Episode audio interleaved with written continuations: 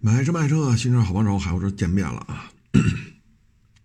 原来这两天也是挺累的啊，嗯，每天都有网友找我了，然后活还得干啊，本身这天儿也不暖和啊。哎呀，那塞纳不是来了就卖了吗？下午发了朋友圈，晚上钱就到了啊。昨天干了半天，然后有网友找我聊天嘛。啊，今天又接着把剩下的活干完啊！这个，昨天来那小伙子有意思啊！我正跟那儿，我是在院子里边干活呢，啊，我懒得再开上来了，还坐电梯什么的。然后呢，旁边因为停车场嘛，你也能停，我也能停。啪，旁边停一车。哎呀，就看着，啊，这没想到啊，啊，就以为这就只负责拍片儿了，来了还真真跟这儿干活呢，啊，我说这东西刷流量出名儿，对吧？写个剧本，按着剧本演，那收车去，啊，那总得有人干活吧？你也不干，我也不干，全他妈刷流量。那这二手车还他妈能发展，对吧？啊，然后他就在边上看着，看我干活又看了得有一个钟头啊。嗯，这个车行啊不景气啊，四 S 店倒闭的也多，经销商倒闭的也多啊。但是呢，它也有火的啊，你比如说像这特斯拉。长城呢一直在舆论的中心呢，是因为人确实推出了一些有意思的车，啊，说实际使用反馈怎么样那是后话了啊，因为这他最近推出这些车，你要找个跑个二十万公里还真找不着啊。长城呢在舆论中心呢，像大狗，坦克三百，对吧？将来说还要出坦克六百啊，嗯。什么初恋啊，哈弗初恋等等等等啊，这确实是人家确实出了一些车啊，嗯，实际市场表现耐用性，这车现在也没有跑二十万公里的，冷空卖也没卖几天啊，所以你问我我也不知道啊，回答不了你，只能说这车呢设计定位、价格、配置、颜值确实吸引了大家的关注。那特斯拉呢？其实国产啊，现在是第二款车。它在舆论的中心啊，主要这么几个方面。第一呢，就是各种负面啊，比如说失控啊，突然加速啊，嗯，比如说就不停的降价啊。一月一号呢，Model Y，当然了。我希望叫毛豆鸭啊！今天还拍小视频，毛豆鸭，呃，毛豆鸭降了一个十四万多，一个十六万多啊，就是长航程和高性能啊。其实你降价吧，我们欢迎啊，谁买车不希望这车越降越便宜啊？是不是？你说十几年前啊，二十年前，你那会儿买车什么价？你要九几年的话，你买桑塔纳两千化油器的还二十多万呢。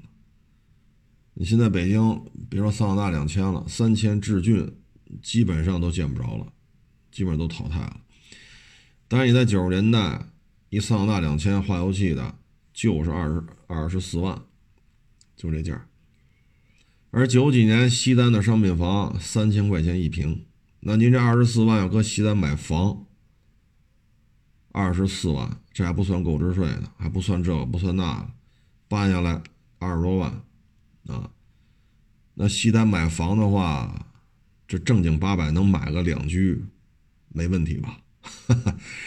当时那玩意儿就买这价，但是现在你说二十四万，好家伙，A B B 你都能挑一挑了，是不是？你说买 A 八买 S 这买不了，但你要挑它那些入门级小车。二十四万差不多，还还真能挑个一个俩俩仨的啊！所以降价我们肯定是欢迎的啊，是不是？这没问题啊，我绝对赞成啊。但这事儿吧，我们觉得办的哪儿不好啊？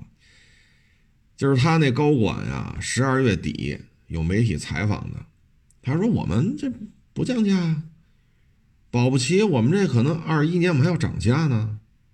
这是他当时采访的原话啊，说有可能二一年有可能还会涨价。这过了有几天啊？十二月底采访的，一月一号就降价，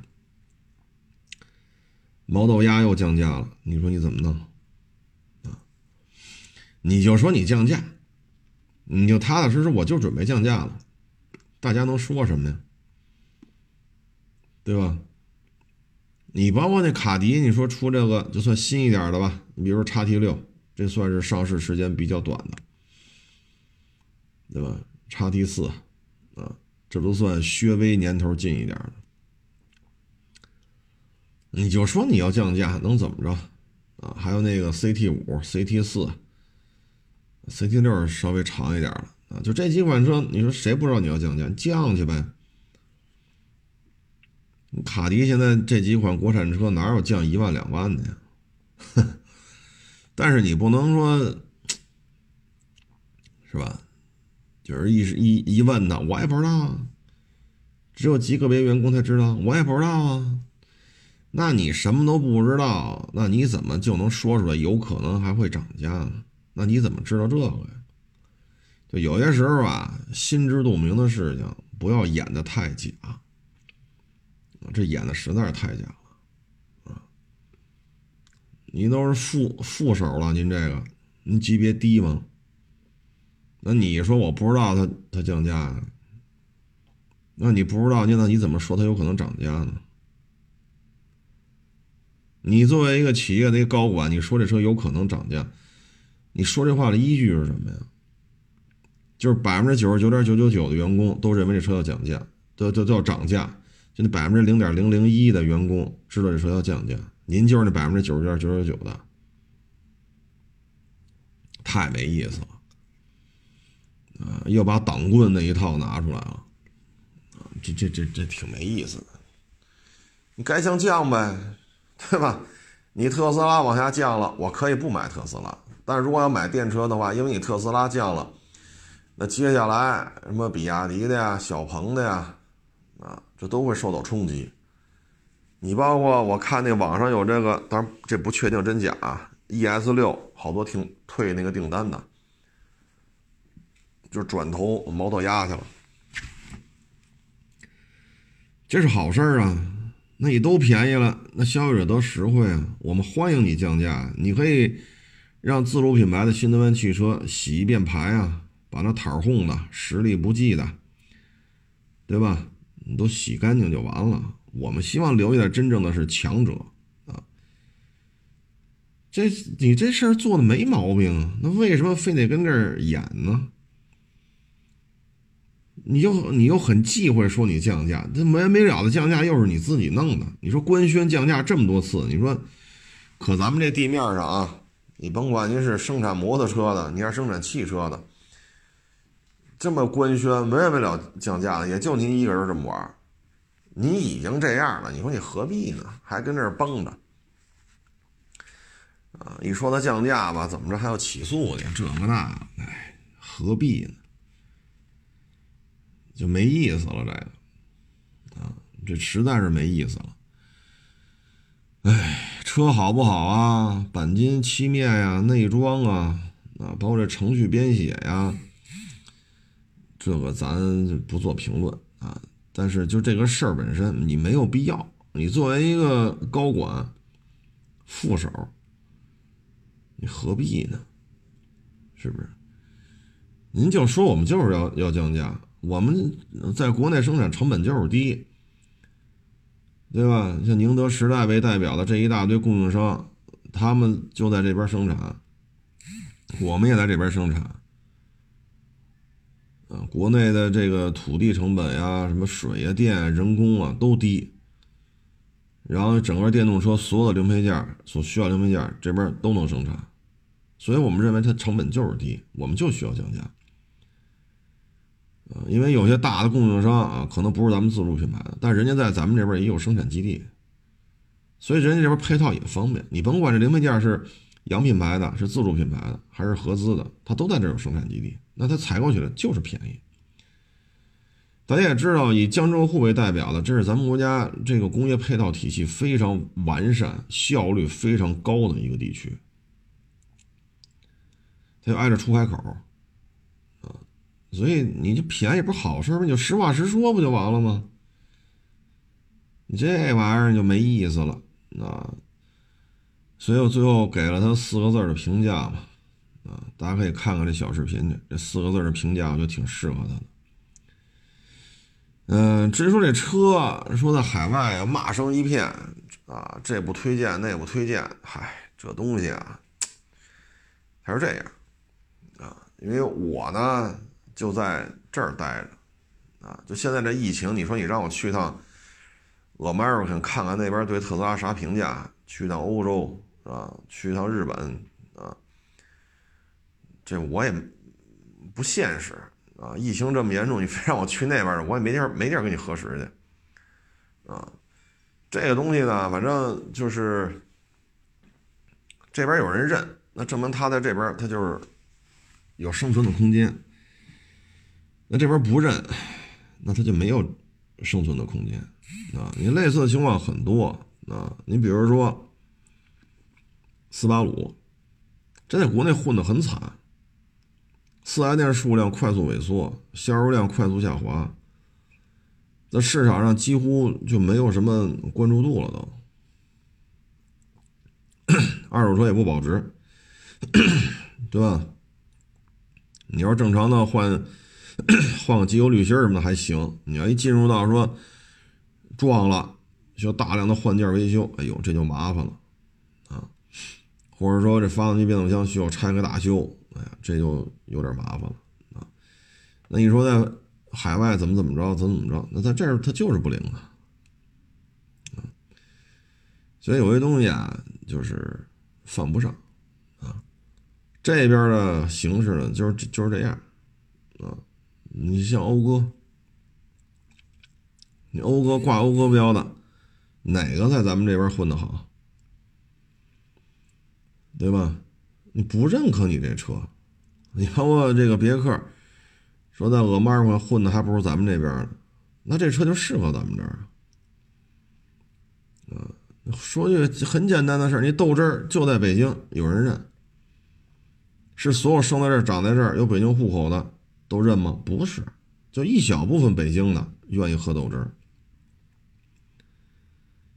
那你不爱喝，你说它不好呗？那爱喝的就说它好呗？没有必要，不爱喝的强迫着爱喝的别喝，爱喝的就强迫着不爱喝的得喝。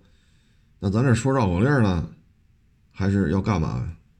啊，所以你喜欢你就买，你不喜欢你就别买。啊，这有些事情就是，反正活着是，这人活着吧，啊，事儿都挺多的，啊，这东西就是自己喜欢就好。啊，适合你就好，啊，反正特斯拉来吧，我觉得最大的好处呢，就是让我们看到了电动车，啊，它过去在这种补贴拿钱砸，在这种背景之下，其实虚胖，啊，就是虚火。特斯拉一来呢，让我们看到了这东西生产成本到底有多高，降价速度到底有多快。啊产能销量到底能到一什么样的量级，对吧？哎，反正二零二一年吧，这自主品牌的新能源汽车确实不好混了啊！你包括其他品牌的也不好混。现在纯电车玩的比较溜的啊，比亚迪肯定算一个，特斯拉得算一个。纯电，我觉得其他的。嗯，按照今年的现状吧，可能五菱那小电动车，五菱这现在也算有一号了。然后就是看未来啊、理想啊、小鹏啊啊这些新势力谁能站稳脚跟啊？我们五年以后回头再看，比如说二零二五年的年底，或者二零二六年的年初，我们蓦然回首再看，这些新势力还有谁蓬勃发展啊？还有谁坏了都没地儿修去了，因为四 S 店都没了。所以有些事情还是得看啊。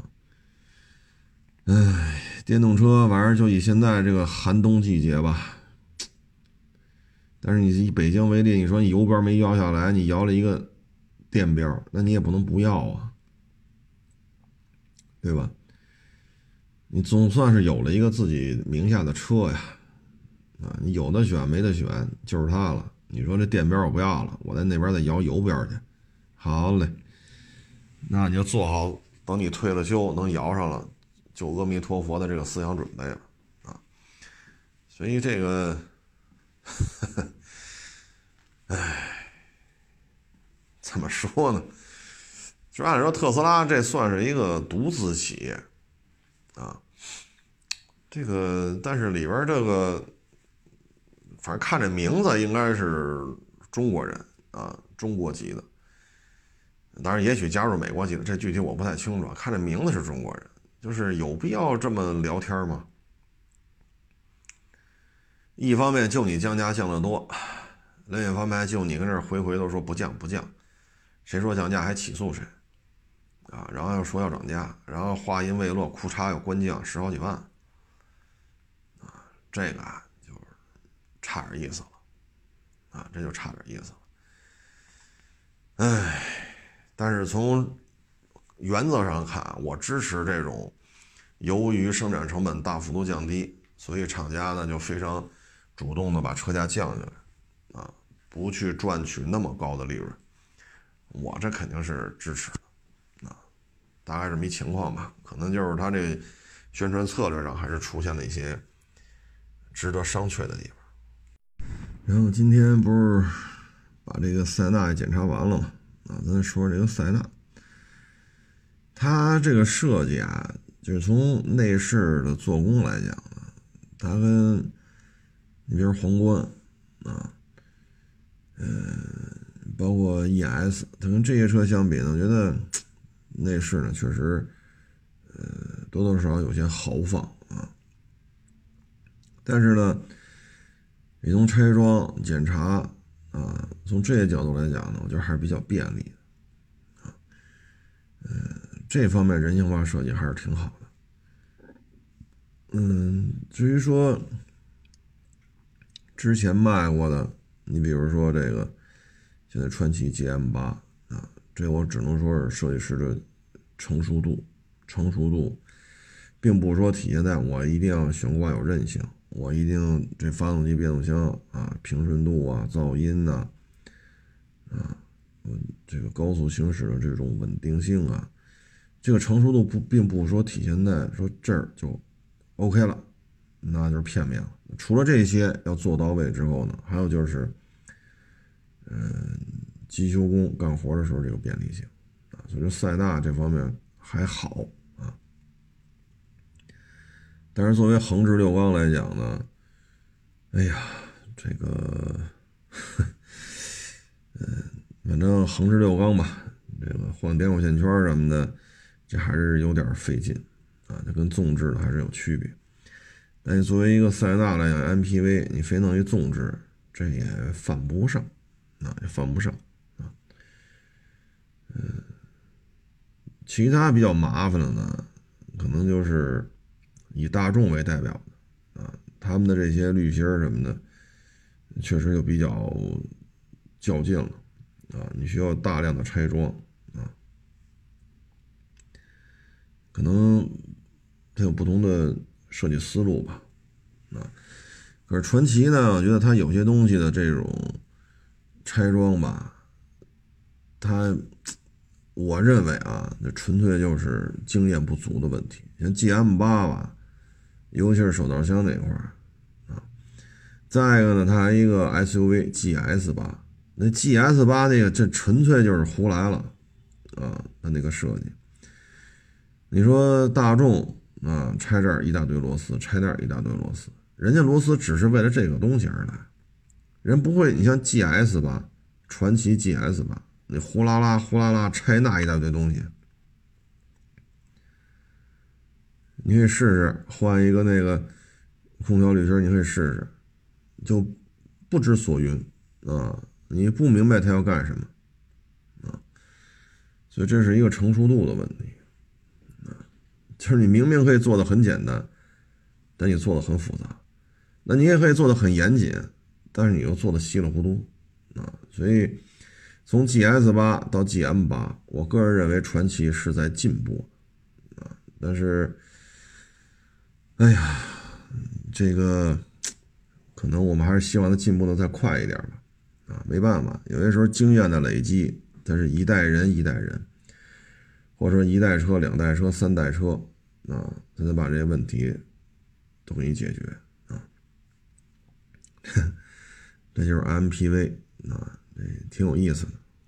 这里边呢，可能相对有点儿，嗯，被市场倒逼，逼着它快速成熟的，可能就是哈弗 H 九了啊。便宜啊！一五年那会儿大顶配哈弗 H 九办完了三十小几啊，跟汉兰达二九九八的包牌价差不了一两万块钱吧？啊，二九九八的。汉兰达一五年是包牌大概三十六万多，也有加价嘛。哈弗 H 九包牌大概三十二三啊，所以差个两万啊，或者两万多三万啊。然后因为它比霸道便宜啊，所以买回去各种豁啊，弄一四点零霸道，啥时候它在国内也没卖到二十多万呢。但是这二点零 T 呢，就是照着霸道来的啊，只不过呢排量小。二点零 T 啊，豁豁呗，人家买回去，人有权利豁呀，你厂家管不了啊，所以也是各种问题啊，然后就一代一代、一代一代的跟这改啊，各种小改款啊，各种改进方案啊，这厂家都没想到啊，这买回去都这么，好歹也是个二十多万指导价的车呀，都这么折腾吗？啊，确实厂家也没想到。改不来，改不去吧。改到现在，反正是越来越成熟了，啊，嗯，就这么，这这就属于被市场倒逼，逼着你成熟，没办法，天天拿出去拔河去啊。这现在就是这么一情况，但是像传祺 GM 八这种车呢，你也没法豁去，它就是 MPV，啊，你说下赛道，这显然不是他能干的。你说越野去，那就是 MPV。你说你拿它越野，不是疯了吗？啊，所以传奇什么的进步呢就会慢一点。像哈弗 H 九这样的就被逼的没办法啊。他呢应该是收到了大量的反馈啊，有的呢就是开骂啊，有的呢只有折腾啊。但甭管怎么说吧，现在这个。自主品牌里，你发现没？就这五年，一五年啊，得六年了，一五年到二一年，哈弗 H 九就属于被市场推动的进步啊。嗯，当然，作为新能源电动车来讲呢，你的进步呢，我觉得要分这么几点，尤其在特斯拉就这么折腾的前提下啊。首先，你品牌的高度啊。你比如比亚迪，咱就说过好多回了，你为什么不出一个高端的品牌啊？你比如吉利一说人有领克，对吧？你说这长城有个魏啊，你说成功也好，不成功也好，你喜欢也好，你不喜欢也好，人家最起码有。比亚迪呢就不做啊。其实作为比亚迪来讲，咱也不清楚是不是咱就咱的定位就是。就是三十万以下，三十万以上，甚至于二十五万以上，咱都不是太上心。啊，咱是不是有一搭无一搭的？咱就打算做二十五以下的。啊，但是现在你要特斯拉这么个降法，咱就这么说啊，就是 Model 三，你说有没有可能降到二十？啊，Model 三有没有可能降到二十以下？如果说有。那你对特斯拉来讲，你说我不做高端的了，那如果 Model 3降到十八、十九、二十，你比亚迪很多事儿就不好办了。你毕竟，你说咱不能都去做五菱宏光 mini 去吧？是吧？两万大三万多，咱不可能都弄这个去吧？那这太尴尬了，这个，对吧？那咱们总得十几万、二十几万，咱们自主品牌也得撑得住，啊！所以觉得，对于自主品牌来讲，怎么能够让消费者更认可自己的车？你的品牌形象，你的这个车的质量，啊，你的车的这些，尤其是纯电的车啊，那车机这一块儿，哎呀，太复杂了，啊，就有点类似于手机的功能开发似的。这个就看吧，啊，但是这次毛豆鸭这么降，啊，反正我我我我所了解啊，对 ES 六，啊，确实产生了比较大的冲击，啊，哎，加油吧，没有办法，啊，你说到这儿吧，其实我记得我好像原来节目当中说过，啊，很多年前了啊，嗯。是一个主持人，他比我年轻，啊，至少至少至少年轻十岁嗯，他当时就是在我看来啊，他的就是砸线挂的能力挺好的，啊，他砸线挂的能力，我认为还是比较出色的，包括唱歌啊、跳舞啊，啊，这个形象啊，这都这都比我强啊。后来呢？因为在这圈子里，他这个作为主持人来讲，我认为他的这个水准已经很高了，啊，然后去参加一个一个是是某卫视吧，某某某某某卫视的一个综艺节目，当时很多年前的事儿了，那会儿还没有《笑傲江湖》呢啊，那会儿还没有《欢乐喜剧人》呢，那那会儿呢，就去了之后吧，哎呀。就是，就有一种痛苦啊，就怎么说呢？就是你这个岁数了，你会这些东西，你会发现跟你同台竞技的人，人家比你都强一点。然后呢，人还会很多你不会的，比如唱二人转，人比你唱的好；打快板你不会；唱京剧你不会，人家会。哎呦，这时候你就觉得人外有人，然后人砸线挂，说绕口令啊，说一些大段的这种 非常经典的这种，人家哇张嘴就来。然后一说多大了呀？又比他小十岁，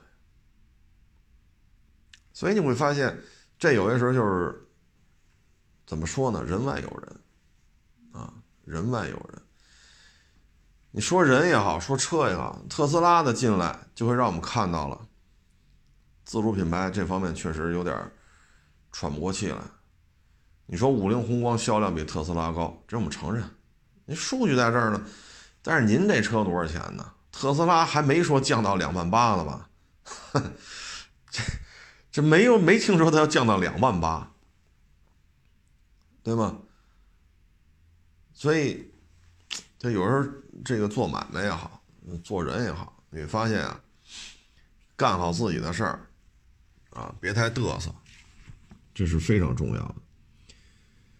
嗯，这又恢复到昨天那个话题了。你比如比我小十岁的这个主持人，他如果就在他们老家，他可以在市一级的电台、电视台可以混得很好。以他的才艺，谋一份差事，做个主持人，啊，咱不说大富大贵吧，吃香的喝辣的，这这这不是奢望，啊，这不是奢望，或者说你在省一级的直辖市做电视台的主持人，您这个也不会说。买不起房啊，吃不上饭呀，穿穿不起衣服，你不至于，您放心吧，绝不至于，是不是这道理啊？但是，就是当你这个固有的小的业态、小的这种咱们昨天说就是村落生态圈和社区生态圈，呼啦啦被打破了。当你开始离开你的这个固有的这个圈子啊，比如省电台、省电视台、省直辖市的电台、省直辖市的电视台，或者说你们省这个剧院、省曲艺团。那你突然一开始大规模流动的时候，你发现了高手太多啊！特别是当你发现自己年龄都不占优势的时候，这有时候这是一个很痛苦的事情啊！所以现在特斯拉这个呢，就有点这意思啊！你看特斯拉没没来之前，比亚迪在国内的销量这个那还都挺好的。自打特斯拉一来，这比亚迪也不知道怎么回事，哼。销量销量也上不来了，哎呀，这个咄咄逼人的劲头子感觉也弱了点啊。嗯，你看现在前十名里边，什么江淮的电动车呀、北汽的电动车呀，过去都时不时的是吧，露一小手，你现在见不着了。嗯，所以这事儿吧，就得把握一个度啊。你从个人来讲呢，有些时候要承认。实力不济，要面对这个现实，包括这些运动员也是，啊，你看原来我们跑圈去，啊，十八米穿桩、紧急变线、刷赛道、刷圈速，啊，你窝里横、窝里斗，这个那个那个这，裤衩来职业的车手，人家比赛不不比这十八米穿桩，人家比赛也不比这个紧急变线，是拿桩桶摆，你来吧，比赛哪有这个呀？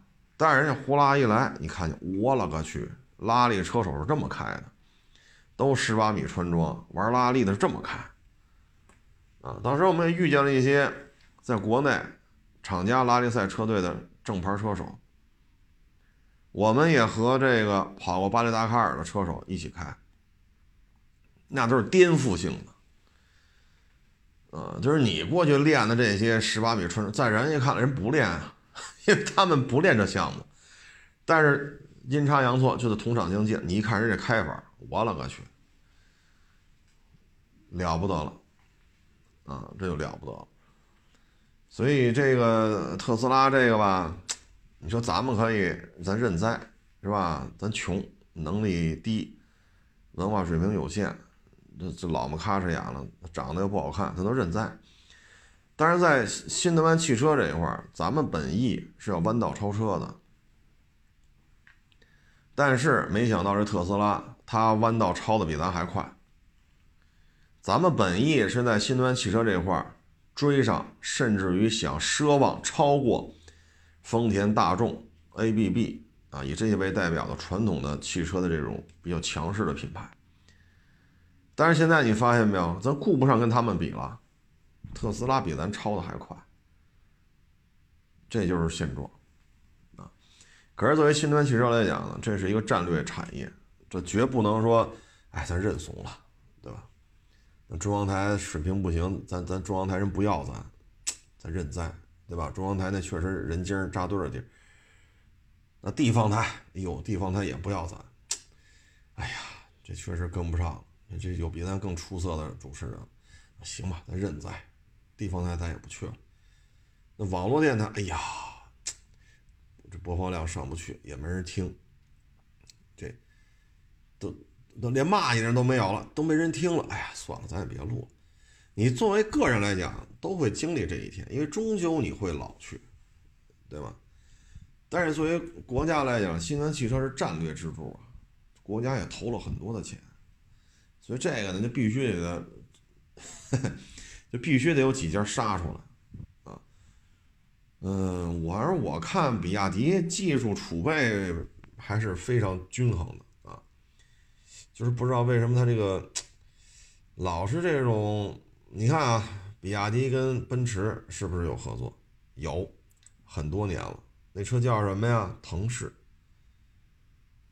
搞了这么多年了，比亚迪在电动车里边那真是。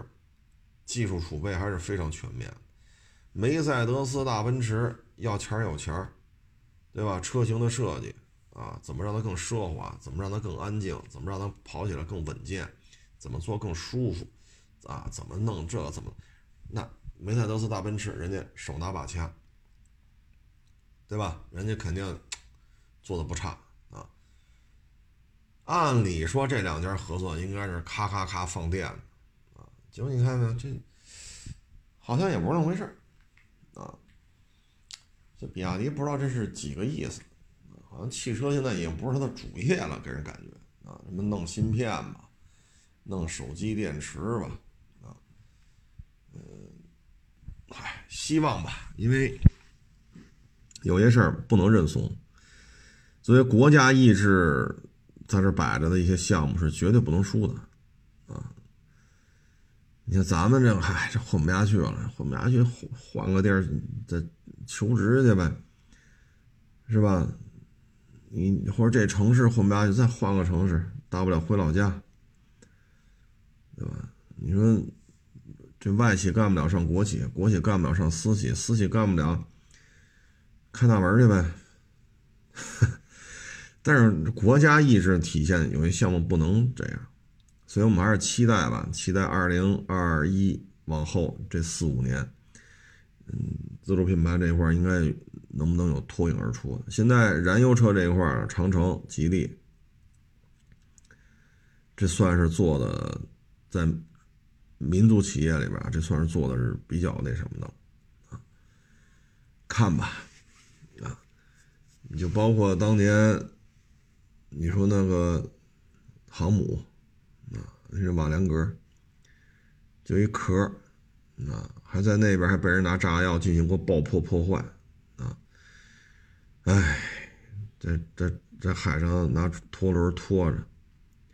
现在你看看，四万吨的两栖攻击舰小平底儿零七五，第二艘都海试去了，这就是国家意志啊，就是必须给它搞出来，啊，因为核心的东西啊，求求不来。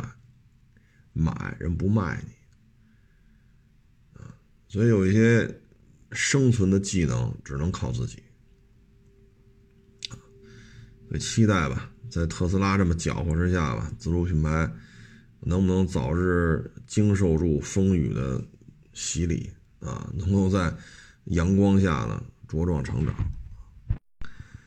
嗯，前两天不是聊了一期游泳池嘛，简单说了两句。啊，我看有一网友我写了特别长一段评论。游泳池啊，盈利还是很难的啊，就是因为什么水，像北京为例啊，水很贵，因为你这不是民用水，你是商用水。然后又是一个员工比较多啊，他给我算了一下，因为他在北京国有的游泳馆干过，这个游泳馆最低运营标准十七个人，比这再少干不了。啊最低也得十七个人起步，所以这个工资就很高了。水电都是商水商电，然后卫生防疫啊、消防、安监啊，这查的非常严啊，因为这一旦出了事儿就是大事儿啊。嗯，他说，基本上游泳馆的盈利呢，就是招各种班儿，小孩来学呀，大人来学呀。通过这个来实现一些盈利收入，因为纯粹卖票是三十一张、五十一张、八十一张、一百一张，这个盈利按年来算啊，有难度啊，有难度，所以基本上就得靠办各种班儿。其实这个现在为什么都愿意办卡呢？就是大量的吸收资金，他赌。就赌你不可能三百六十五天天天来，所以让你办年卡，啊，然后呢，迅速的回笼资金，把现有的手头的一些大额的支出项目进行一个资金的填补，啊，但是你收的是十二个月的，你可能把你这个未来七八个月、八九个月的填不进去，那那三四个月的开开销的亏空呢，就完全靠招班儿，但是现在招不来。为什么呢？从一二二零年吧，二零年一月份，因为冬天了，游泳人就很少，然后疫情防控，然后到现在，你这个可以说很难生存下去，很难啊。所以这个游泳这一块儿，游泳馆这个运营确实很麻烦啊。但是游泳还是很好的啊，它能让你这关节啊、肌肉啊、心肺都能得到锻炼。但是呢，你跟跑步啊、爬山相比，你的踝关节、膝关节啊，相对而言它没有承受那么大的冲击力啊，所以对身体还是比较好。特别是上岁数了，或者说。呃，做过一些手术啊，受过一些伤的，所以现在游泳馆，除非是纯国有的啊，房租不要啊。那网友跟我写的，我看国有的游泳馆都没有房租这项开支，就这盈利还费劲呢。哎呀，就这十七个人到二十个人的员工队伍，你这一年就得奔百万了。你就得奔百万。你说二十个人吧，一个月人工开支十万打底，十万起步啊！你再上这个上那个，然后等于企业支出的会更多啊，个人到手会少一点。那也就是说，您这一年人工人工就这二十个人啊，就差不多就得小二百万了。水和电呢？啊所以这确实挺麻烦的，啊，要说挣钱可能还是教练，但是二零年吧，这种教练也不好混，因为疫情防控嘛，这儿不让开那儿不让开的，所以二零年可能做这种私教，不论是健身房的还是游泳馆的，这些私教也是受到比较大的冲击，啊，尤其是健身房，人员密集，啊。通风不畅，啊，然后都汗流浃背的，打过就是非常大的这种呼吸的这种节奏啊，啊，这个，所以这都是受限制啊。今年吧，到今年年呃去年底，啊，很多养老机构也出现了崩盘的这种情况。这些养老机构崩盘吧，主要原因就是什么呢？二零二零年这疫情防控。对于养老机构的要求特别的高，啊，呃，因为我们附近几公里啊，那儿有一个养老院，啊，我十二月份去的时候，那还是完全隔离呢，啊，从疫情爆发到现在，那个养老院一直是禁止外边的车开进去，啊，也不让你进去探视，说儿子闺女来了也不让你进去探视。所以做的是非常的严格，然后这个里边那些清洁工啊，生活垃圾啊什么的往外拉什么的，我看都穿着防护服呢，啊，非常讲究，啊，嗯，这都是成本的，但是那家养老院是国营的，所以人没有房租，啊，就那儿还得交排队的钱。啊把这排队的钱交了，等里边有空床位，您再来。这排队的钱是多少钱呢？七位数，啊，七位数。所以你看，这个市场需求很大，但是作为民营的养老机构来说呢，你负担不了房租、人工，啊，然后这个你收费高了吧？来不了，收费低了吧，运营不下去。你找这些人吧，钱也得给到位。啊，为什么养老机构崩盘呢？它跟幼儿园还不一样，啊，跟幼儿园还不一样。这些老人吧，很多都是，就说有些是能自己溜达的，有些呢已经不能生活自理了，所以没办法才送来的。做儿女的呢？还要照顾自己的下一代，自己还要上班，还要接孩子送孩子，还要上班挣钱，维持上一代和下一代的这种日常开销。你再加上车贷、房贷，做儿女的确实也停不下来，啊，没办法了。那这个呢，他跟幼儿园的小孩不一样，啊，这些老人是常住的，而且岁数很大了，他很多呢都有一些基础病、慢性病，啊，各种。疾病之间的互相制约，导致你用药也是很麻烦。你治那个病得吃这个药，但吃这个药对那个病有副作用；治那个病得吃这个药，但是对吃这个药对这个病也有副作用，就是很麻烦啊。作为这种养老机构来讲，承担的责任比开幼儿园高太多了，真的是高太多了啊！承担的责任蛮高的，社会公益价值也蛮高的，希望挣钱也是合情合理的，但是经营起来。成本很高，难度很高，风险很高。今年这个啊，去年去年，二零二零年这一年的疫情防控，让很多养老机构承受了非常高的经营压力。你进行了社区封闭、隔离，这个那个，新来的就进不来，你的新人的入住率明显就下来了，但你经营成本陡然上升。所以你看到没有？二零二零年年底，很多养老机构。也崩盘了，啊！你说这些老人基本上已经丧失劳动能力了，啊，有的已经不能生活自理，就生活自理都做不到了，啊，少则二三十万，多则百八十万，你这钱上哪儿弄去？你这个岁数了，你再跟他说这钱要不回来了，你说这他都这样了，这一下接受不了死的日子，你说多惨？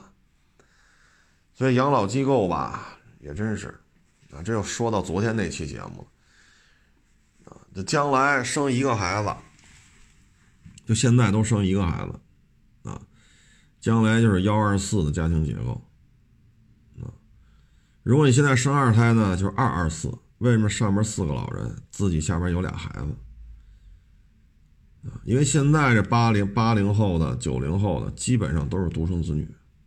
基本上啊，不能说百分之百。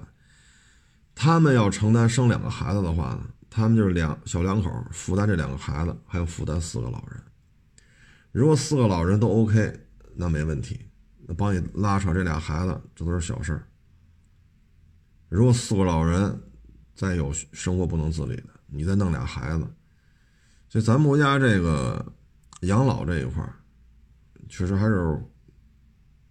一是有非常好的社会社会责任的这种体现，确实是个社会迫切需要的。二，他也是能挣钱的。第三，很多很多的人想干，但是确实干起来难度很大啊。他跟幼儿园真的是不一样，因为老人嘛，生活不不能自理，那么大岁数了啊，各种基础病啊，各种慢性病，一旦有疏失，可能这人就没了，那就又面临着一个诉讼的问题，人家属认可不认可你的这些说法。所以这个民营的养老机构，我觉得前景一个是向钱的钱，一个是金钱的钱，前景广阔，但是难度也很大啊。特别是咱们国家进入老龄化了啊，你说让孩子说生俩生仨的，哎，咱就这么说啊，你生俩孩子。老人再有一个离不开人的，你作为小两口来讲，你怎么照顾？你说都弄一块儿来吧，都弄一块儿，你房子得多大呀？你北京为例，一个老人生活不能自理，你说我不请外人了，就我们两口子照顾，行？这老人得占一间房子吗？你再生俩孩子，如果是一男一女，啊，老大是男孩，老二是女孩，或者老大女孩，老二是男孩，你这玩意儿差个两三岁。那岁数一大点就得分分分屋睡，你这老人一间，俩孩子一间，俩孩子一人一间，这至少三间卧室，至少了，啊，所以这接将来吧，这都是生活。为什么老说人生一定要乐观呢？啊，这些事情每个人都会遇到，你可以不要孩子，对吧？这是您的权利，不要孩子并不违法。那你爹妈总有老的时候吧？这是不是每个人都回不回避不了的问题啊？哎呀，所以这二零二零年这个疫情啊，让很多行业怎么说呢？希望二零二一年都能好起来吧，啊，都能好起来，慢慢慢慢的恢复到一个我们期待的那个状态。哎呀，咱不说这事儿了，这是社会问题，不是你我能解决的。这还一网友啊，我发一微信，说车刮了啊，还是坚持去四 S 店啊，说四 S 店修车贵啊。后来他说呢，修车贵也是走保险啊，其实贵便宜，外边修和四 S 店修，就这喷漆啊、钣金啊、打腻子，也就差几百块钱。那为什么还来四 S 店呢？主要就是一个完整的保养记录啊。既然不是原车漆了，肯定和原车漆不是一个价那我为什么再丧失掉一个完整的保养记录呢？车不是原车漆了，这个卖点呢就稍微降了一点点，但是我有完整的保养记录，这相当于又增加了一点点啊。然后今儿给我发微信呢，我觉得这么做呢，呃，就是你的记录非常的全。非常的完整，啊，这肯定是有利于你的车的流通的，啊，呃，确实是这个道理，就是车又不是原车漆，它不光不是原车漆，它还有钣金，还打过腻了，然后你保养记录又不齐，那你这个卖点就更少了，啊，所以你咱卖二手车总得图图点什么吧，要么漆面玻璃特别好，要么公里数特别短。要么保养记录非常的齐，对吧？咱总得图点什么？你说这一二手车啊，呃，什么什么什么二手车，公里数大点，但保养记录特别的齐，每年都去三四次，啊，说有剐蹭没事为什么？公里数大没事我保养记录齐啊，这车该做保养全做了，哎，大点也无所谓，有剐蹭也无所谓，对吧？你要说公里数又大。又有剐蹭，又有钣金，然后又没有保养记录，哎呀，那您说您这车好卖吗？是不是这道理？你的流通性好和不好，直接体现在你的车的收车价上，对吧？你说弄一大风灯汉兰达，你这边弄一纳智捷大七，你说这俩哪个好流通？您说呢？是不是这道理？啊，这里边还是，我觉得这么做是对的。啊嗯，因为你少花这几百，多花这几百，你都有出险记录，第二年保费肯定跟你这没出险的不一样，这是必须的，啊，既然都会丧失掉原车漆的这个优势，那我一个完整的保养记录反而会增加我这车的流通性，啊，因为你既不是原车漆，你又没有保养记录，那你这车是不是流通性更差？这个道理这么说是没有问题，呃，对，今天还有一个网友来卖车，啊，嗯，但是经别人介绍的，他不认识我，我也不认识他。啊，简单的沟通了一下。啊，是也是养养狗啊，养了一百多只狗，然后二零二零年吧，这个确实很受影响。啊，呃，二零二零年。说在北京周边，说在养狗养这么多，这个要挣钱确实有难度啊，因为出京、进京，这都是严格受限制的。然后你这个作为狗场来讲，要一百多只狗，这每天的费用很高啊，啊，所以这不是也没招了吗？都能理解。但是，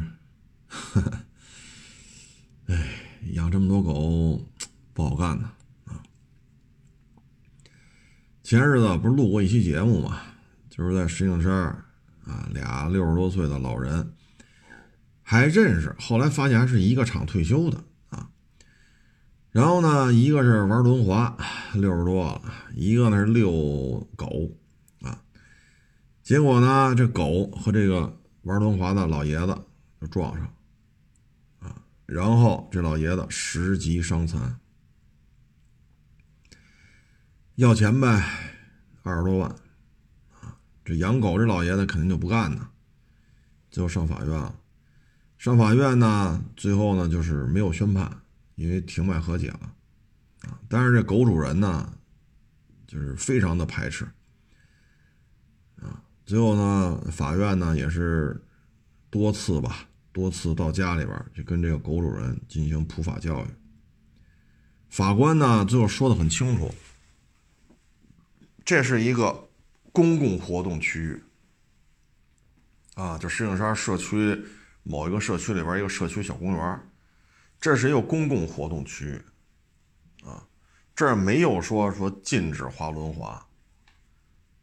而且这有很多人都在这滑轮滑，啊，你的这个狗，你没有拴绳，你拴着和没拴着这是两个概念，因为你的狗和它发生碰撞的时候，你没有拴着这绳，所以你就是有责任的，啊，他哪怕说滑尔轮滑，滑尔轮滑追着你们家狗，然后撞上了，你也是有责任。最后法官就是就是这么解释，说你这个为什么不拴？所有的证据都证明这条狗和那个六十多岁老爷子滑轮滑撞上的时候，这狗没有拴绳。这个你认不认？认，认就是有责任。拴上了再说拴上了，没拴上了你就得赔人钱，你不赔人钱是不行的。一旦法院进行宣判了，你又拒不执行，那这对方申请强制执行。你六十多岁这晚年生活就会很被动，非常的被动。最后庭外和解了，啊，法官都说了嘛，去他们家做了好几次普法教育。一开始养狗这六十多岁这老爷子抗拒啊，抵触啊，没用，说这都没用。哼 二十多万庭外和解，具体赔了多少钱没说。但这肯定不是说给一万两万能搞能搞定的啊！所以各位呢，就是养狗，说狗是人类的好朋友，这话我也认同，对吧？我认同这说法。但是呢，就是很多事儿你得想好了啊！你像今儿来这个网友啊，一百多只狗，愣给自己养赔了啊，不得已了，这个那个没办法了。要么就咱们原来说过很多这种案例，这养条狗，说买点狗粮啊，打个防疫针啊，办个狗证啊，哎，这点小钱啊，不叫事儿，啊，不叫事儿。但是像这个，这这还好，二十多万，庭外和解，咱瞎猜啊，因为没有公开，因为庭外和解没有公开这个和解的内容。瞎猜啊，就是随便一瞎猜，不给个十几万，这事儿了不了。为什么呢？对方十级伤残，十级伤残，法院支持对方的这个十级伤残的这个证明，你这事儿就真麻烦啊。所以各位呢，就注意啊，一旦发生这种人身伤害了，这比的不是谁嗓门高啊，不是比的谁能吵吵。法院找你来了，你这么大嗓门跟这门卫角叽叽喳叽叽喳喳，这个那那，对你没有好处。因为法院不，那法官不是说找的都是嗓门高的，那直接让郭德纲去呗。那郭老板唱叫叫饭 能唱上去，你找他不就完了吗？这嗓门高，对吧？法院宣判，谁有理谁没理，那也不是比的是原告被告谁嗓门高啊。说能当法官也不是比谁嗓门高啊，这招法官也没有这个要求啊，是不是？那是那是唱京剧的那是。所以这个养狗这事儿吧，还真是得慎重。这狗大小它都是一条狗，一旦发生了人身伤害，这跟你狗大狗小没关系。咱们之前说过这事儿，藏獒咬一口，就这胳膊啊，一口下去贯穿伤。这胳膊中间就有洞了，透亮了。说小泰迪是吧？这咔嚓一口啊，这可能也就流几滴血。可是对于孕妇来讲，这一口下去，如果怀孕八个月、九个月，你说怎么办？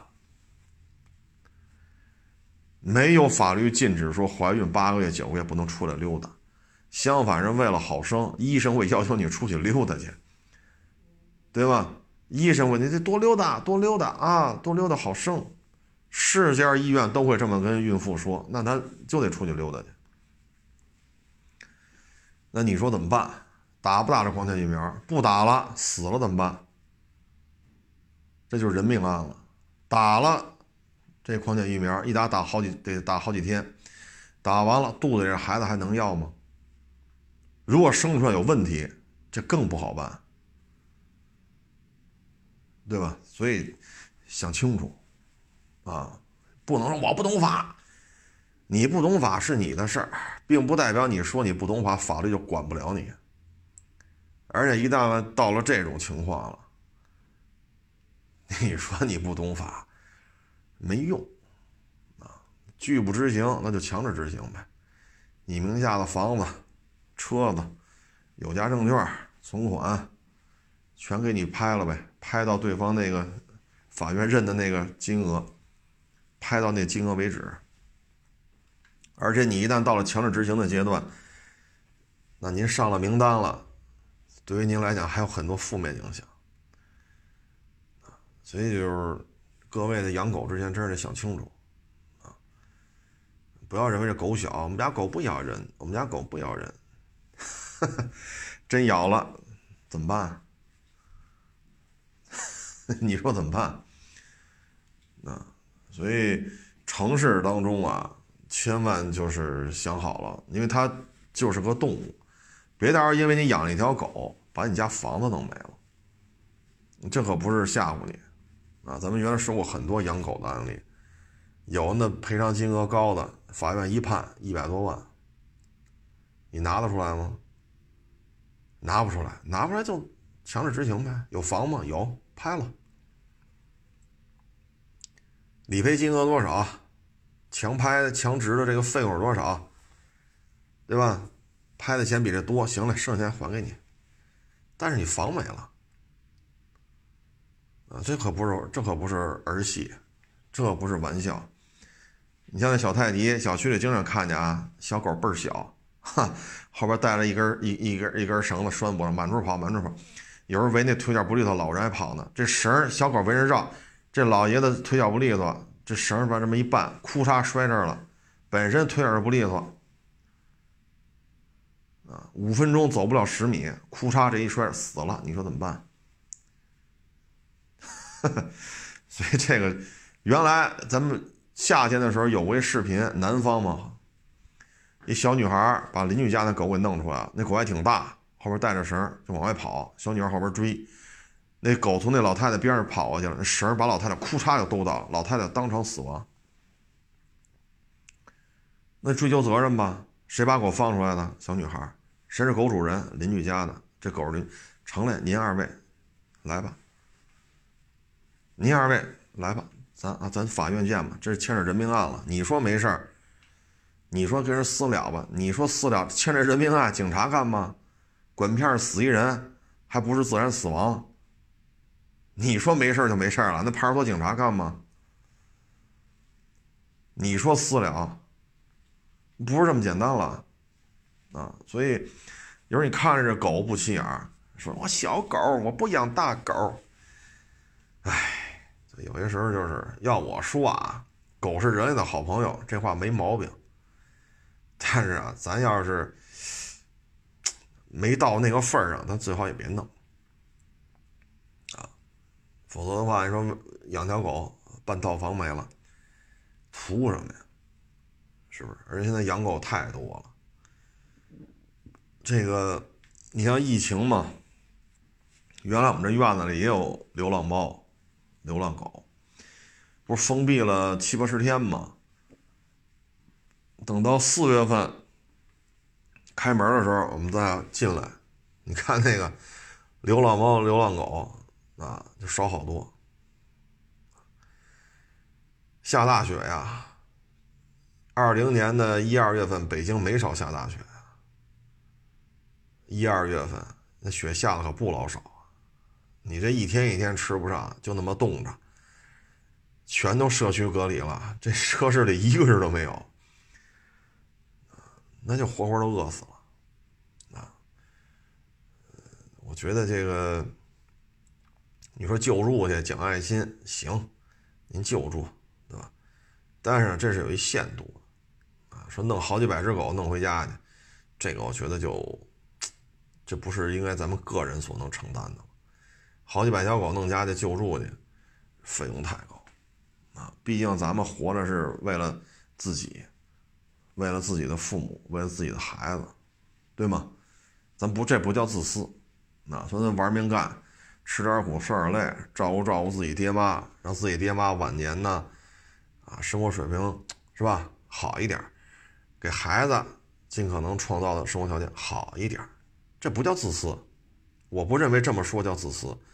那咱不能为这好几百条狗活着吧？马路都是捡回来的，我这个做法就，因为你 还是先把自己家的老人呀、自己的孩子呀，还是先把这些事照顾好吧，啊，因为这个东西本身它也有攻击性，啊，大家可以搜一下，这种报道挺多的，这种报道挺多的，所以呢。干好自己的事儿吧，这个真是不是什么事儿咱们都能管有时候管不好还带来很多的麻烦。哎，成嘞，这不多聊了啊！谢谢大家支持，谢谢大家捧场啊！这干活也确实挺累的，因为毕竟露天作业嘛啊！哎，谢谢大家支持，谢谢大家捧场，欢迎关注我新浪微博“海阔试车手”微信公众账号“海阔试车”。